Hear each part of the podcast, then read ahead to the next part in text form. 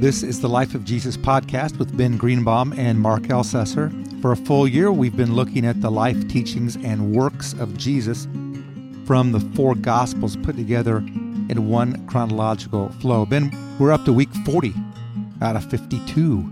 That's pretty good, right? Well, yeah. I'm not sure what the listening audience, their perspective on that, but yeah, we've done 40 now. That's or this is the 40th. If you've been listening and you've made it to week 40, you only have 12 to go. Right. Until next year. Make it to the finish line. That's right. Make it to the finish line. Jesus made it to the finish line, right? Right. He made it to the finish line. So we'll be looking, of course, we're in the middle of the Holy Week time period with Jesus. And let's kind of recall that a little bit. On the Sunday prior to his crucifixion, on the Sunday was the triumphal entry into Jerusalem. On Monday was the cleansing of the temple. On Tuesday, he did some teaching at the temple. We looked at that last week, and we're doing that again this week. So we let's just jump in right there. And we're going to have a pretty good topic today. It's death and taxes. Your favorite two topics, right, Ben? Right. Yeah, Benjamin Franklin said, In this world, nothing is certain except death and taxes. And in this week's podcast, Jesus covers both. So, way to, way to go, Jesus, on, on that. You know, there's a lot of controversy. We'll start with taxes. We're in Matthew 22 for those who want to follow along. A lot of controversy always goes on around taxes. We find it's not a new thing, it's not a Democrat thing, it's not a Republican thing. It's not just a Roman thing, it's an everybody thing, I suppose, that governments need money to do government. And there's always this desire for the government to use somebody else's money to be the government, to do the governmental things that they do. And you hear it every election cycle. There's controversy over whether taxes should should rise or decrease, whether it should be on one class of people or another class of people, whether there should be a flat tax. There's all these things that always go around. It's kind of comforting to know that it's not a new thing, isn't it? Yeah, absolutely. Absolutely. There's nothing new under the sun, right? So, yeah, uh, taxes so, have always been an issue. You're, you know, the clergy taxes are a little bit strange in the way they're laid out in the U.S. and and the kind of things that we have to do. Are you a master of that? Do you figure out your own? You you have a somebody that helps you guys figure out your uh-huh. taxes? I know. I no, I could not figure it out if I tried to. I've got somebody, uh, an accountant friend, um, who does our taxes uh, for us. Uh, though right now the Indiana Department of Revenue they apparently are struggling to figure out my taxes. Uh, not the fault of my accountant, but they can't even figure out why. They just recently sent notice that our uh, that our submission was wrong, and then they retracted that, and they can't figure out why they uh, sent us a letter telling us our submission was wrong. But now they want more documents, seemingly for no reason. to prove that you weren't wrong when they acknowledged you right, weren't wrong. Right. I don't know. Well, now that we've spoken that, the Indiana Department of Revenue will be probably showing up at your door or at this next podcast recording. We're not sure which one, right? Right, right. It's always been a concern of people, I think. Like, we don't want to pay taxes, but we want the things that taxes do to a degree. We want some of them. Probably very few people agree with everything that their government would do with taxes. And the same thing was true back in the day. So in Jesus' day, there was an imperial tax that had to be paid to the Roman Caesar in order for the Romans to continue to occupy the land where Jesus and his disciples were, which we now know as the land of Israel. They didn't like this. They didn't want to pay taxes, and there was a lots of corruption. Uh, that's not a new thing either, corruption with taxes. So there was a a group of people that decided they were going to come after Jesus. We're in Matthew 22, verse 15. And it begins with this group of people called the Pharisees. Now, the Pharisees, we've talked about them in the past, are, are a kind of a sect or a group of religious leaders in the land in, in Israel who really were dedicated to the law. by the law, that I mean the biblical law, in particular, the first five books of the Bible. But in order to understand how to live out the law in the Pentateuch, those first five books, they developed a whole bunch of other laws laws to understand laws, laws to interpret laws, laws to make sure you didn't violate any of the laws. So that was sort of their shtick. And there was another group called the Herodians, and they were fine to a degree with Roman taxes because they loved the benefits. They were just the opposite. Whereas the Pharisees wanted to be very spiritually pure, the Herodians, they were like all about it. They, I mean, they loved the modern privileges that Roman society, that Greek culture brought to them, and they were enjoying all of it. So, needless to say, these Pharisees and Herodians did not get along in culture, but they had a common enemy the enemy of my enemy. They had a common enemy, and that was Jesus. So, we see in Matthew 22 15, it says, Then the Pharisees went out and laid plans to trap Jesus in his words. They sent their disciples to him along with the Herodians. So here we have a group of Pharisees and a group of Herodians, people who do not agree with each other at all, coming as a, a new group, a unified group, to trap Jesus in his words. It's interesting that Jesus is always having to deflect different groups and explain himself around them. I don't know if this was the first time these two groups got together. I don't recall another time when when these two groups got together to come at him as a unified force. But Jesus really kind of had a difficult time, didn't he? I mean, ha- having to figure out how to navigate these various groups with their own political and social agendas, and nothing's changed, has it? No, no, it hadn't. So these two groups they came together and they said, "Teacher, we know that you are a man of integrity, a little flattery never hurts, and that you teach the way of God in accordance with the truth. You aren't swayed by others because you pay no attention to who they are. Which is interesting because the, the Pharisees in particular wanted everybody to pay attention to who they were. Goes on in verse 17 Tell us then, what is your opinion? Is it right to pay the imperial tax to Caesar or not? What is behind this question, do you think, Ben? And what's the trap they're trying to lay for him? Uh, ultimately, trying to set Jesus against uh, the Roman rule.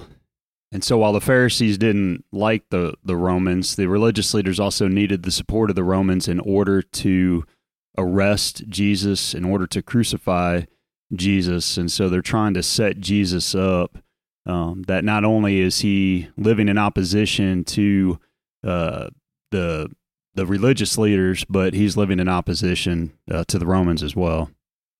So Jesus is being trapped, but he recognizes it right away. And in verse 18, he responds, But Jesus, knowing their evil intent, said, You hypocrites, why are you trying to trap me? Show me the coin used for paying the tax. They brought him a denarius, one of the coins, and he asked them, Whose image is this, and whose inscription? Caesar's, they replied.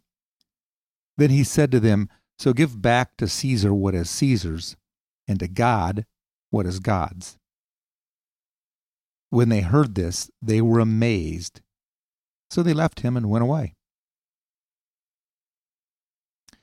What does Jesus' response teach us about how we live in a community of faith, but we also live in a community of our culture, our government, wherever we're, we're listening to this, everybody has some other authorities in life. What's Jesus speaking to here that we can apply to our lives today? I think first, our need as followers of Christ um, to be uh,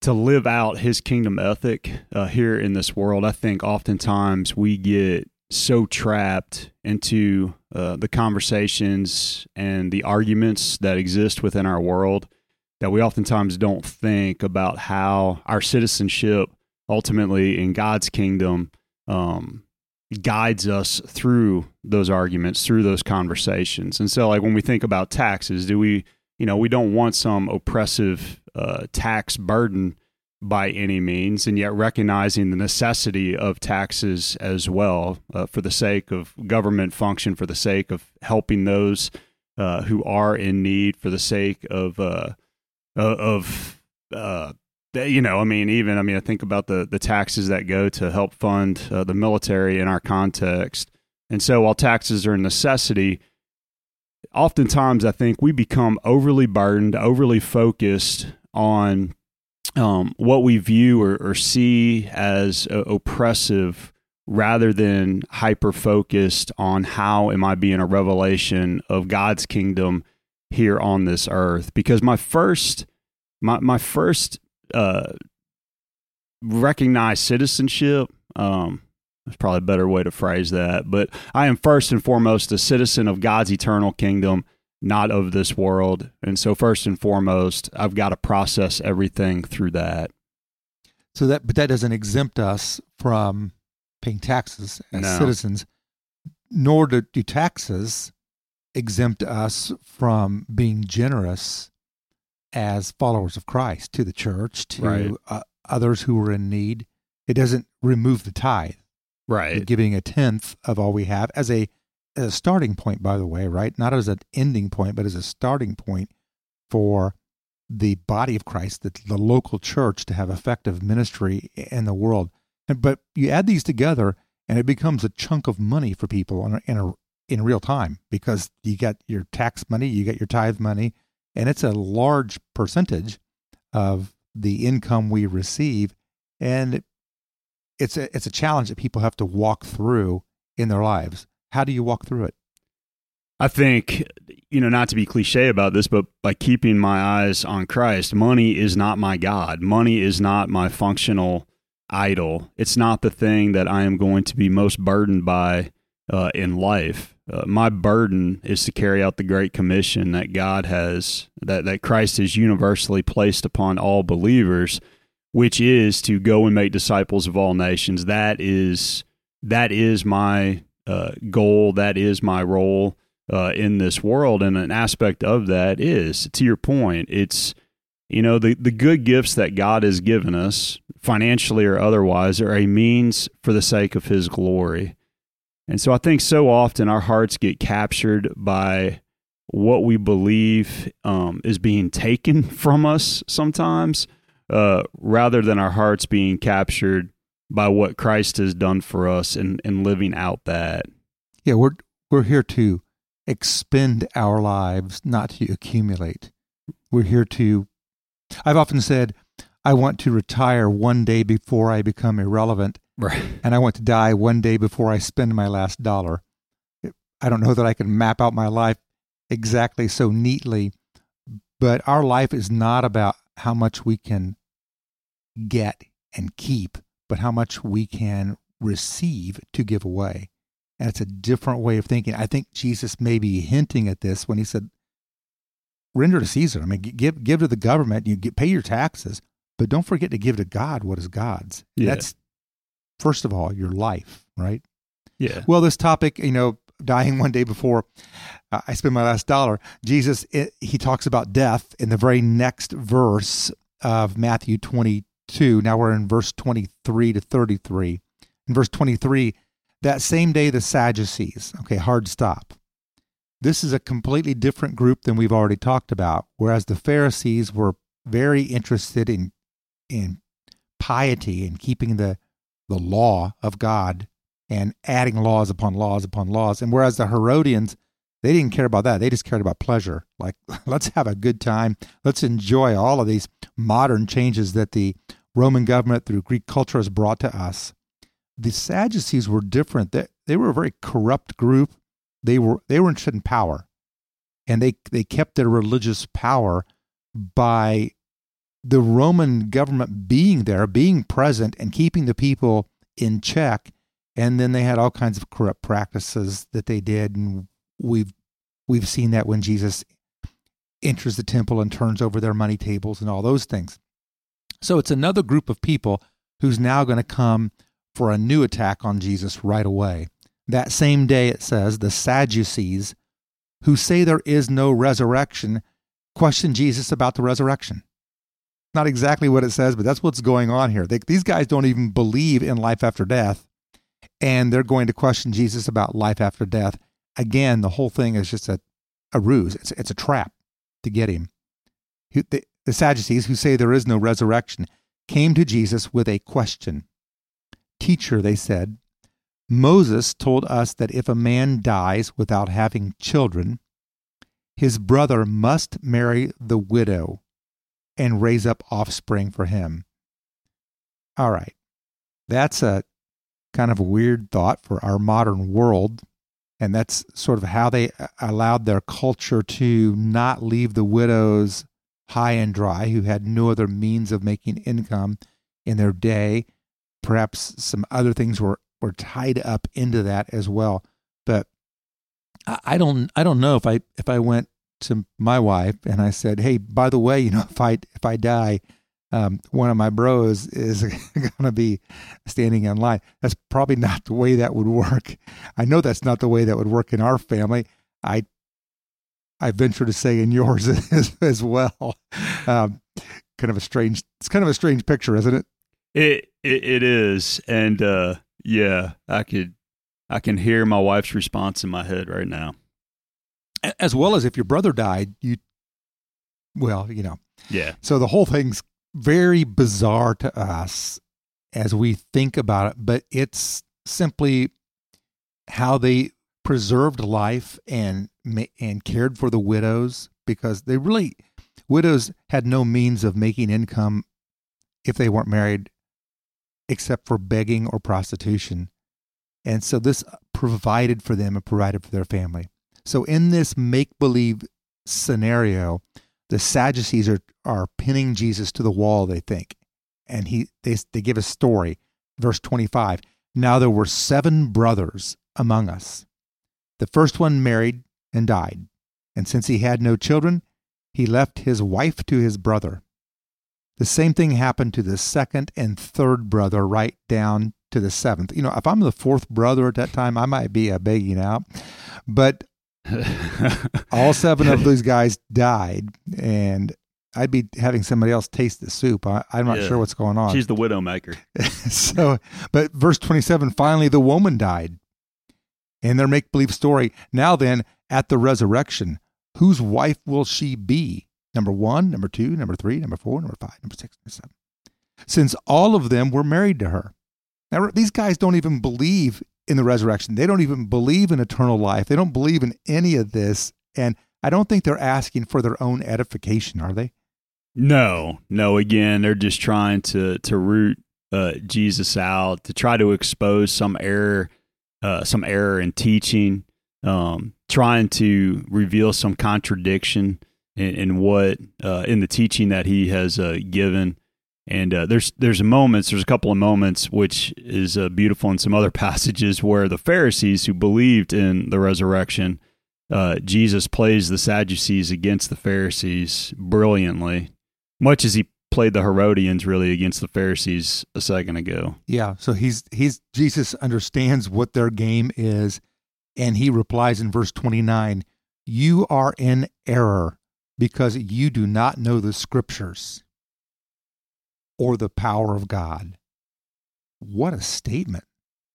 These are, these are the people who ran the temple in Jerusalem. They were in charge. All of the chief priests came from the Sadducees. And when he looks at them and says, You guys don't even know the scriptures, you don't even know the power of God. This is this is a couple days before he gets arrested. So Jesus knows what's going on and he doesn't dodge it, he doesn't run from it. He looks at his accusers and speaks the truth that they're just playing sort of a, a religious game that he attacks. He says, You don't know the scriptures or the power of God. Verse 30 At the resurrection, people will neither marry nor be given in marriage. They will be like the angels in heaven. All right, there's some stuff in here. Couple things. One of those is it's a wonderful life, isn't it? So, do we turn into angels? No. do we get No. wings? No, have we had this conversation before? It's like I one of my, you know, it's one of those things where I don't go at people for this, but it's it is. I mean, admittedly, it is like nails on a chalkboard to me when somebody makes the comment. And, and again, not maliciously. Sometimes it's just out of out of ignorance or some cultural ideal or idea of what the afterlife is for folks. But no, we do not turn into angels. We are a separate piece of God's creative brilliance. And so, yeah, when we die, we we do not get our proverbial wings. But this passage says they will be like the angels in heaven. In what way? And you've said in what way not. In what way? Uh, from an eternal standpoint, uh, we will go on. We will live eternally uh, with God, uh, like the like the angels. Um, but again, we do not become angels. Yeah, we'll be given new bodies, the Bible says. Okay, Yeah. now there's this other piece here that's super interesting. People will neither marry nor be given in marriage. One of the most comforting things that people say to one another at the time of death is, You will be reunited someday. You'll be together again someday.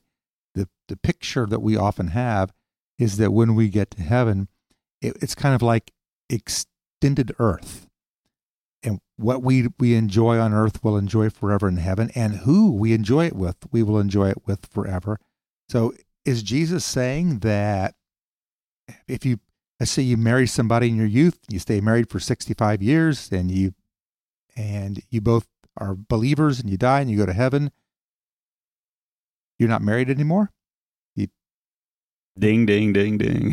yeah, that, that's what he's saying. He's saying. I, I think, I, yeah, two things. Number one, the infinite joy of heaven is being united uh, to Christ for all for all of eternity. Um, I know oftentimes we have this picture. We we actually contrive a vision of heaven, especially in the Western world, that is pretty much a, a utopian vision of life. Whether it's aligned with what God says eternity is going to be like or not. Um, the other side of that, the other point uh, in that is that will, will will we though see those who are in Christ uh, in heaven? Will we spend eternity with them? Yes, but the uh, that dynamic will be different. And so, while my my wife is my wife, she's also my sister in Christ.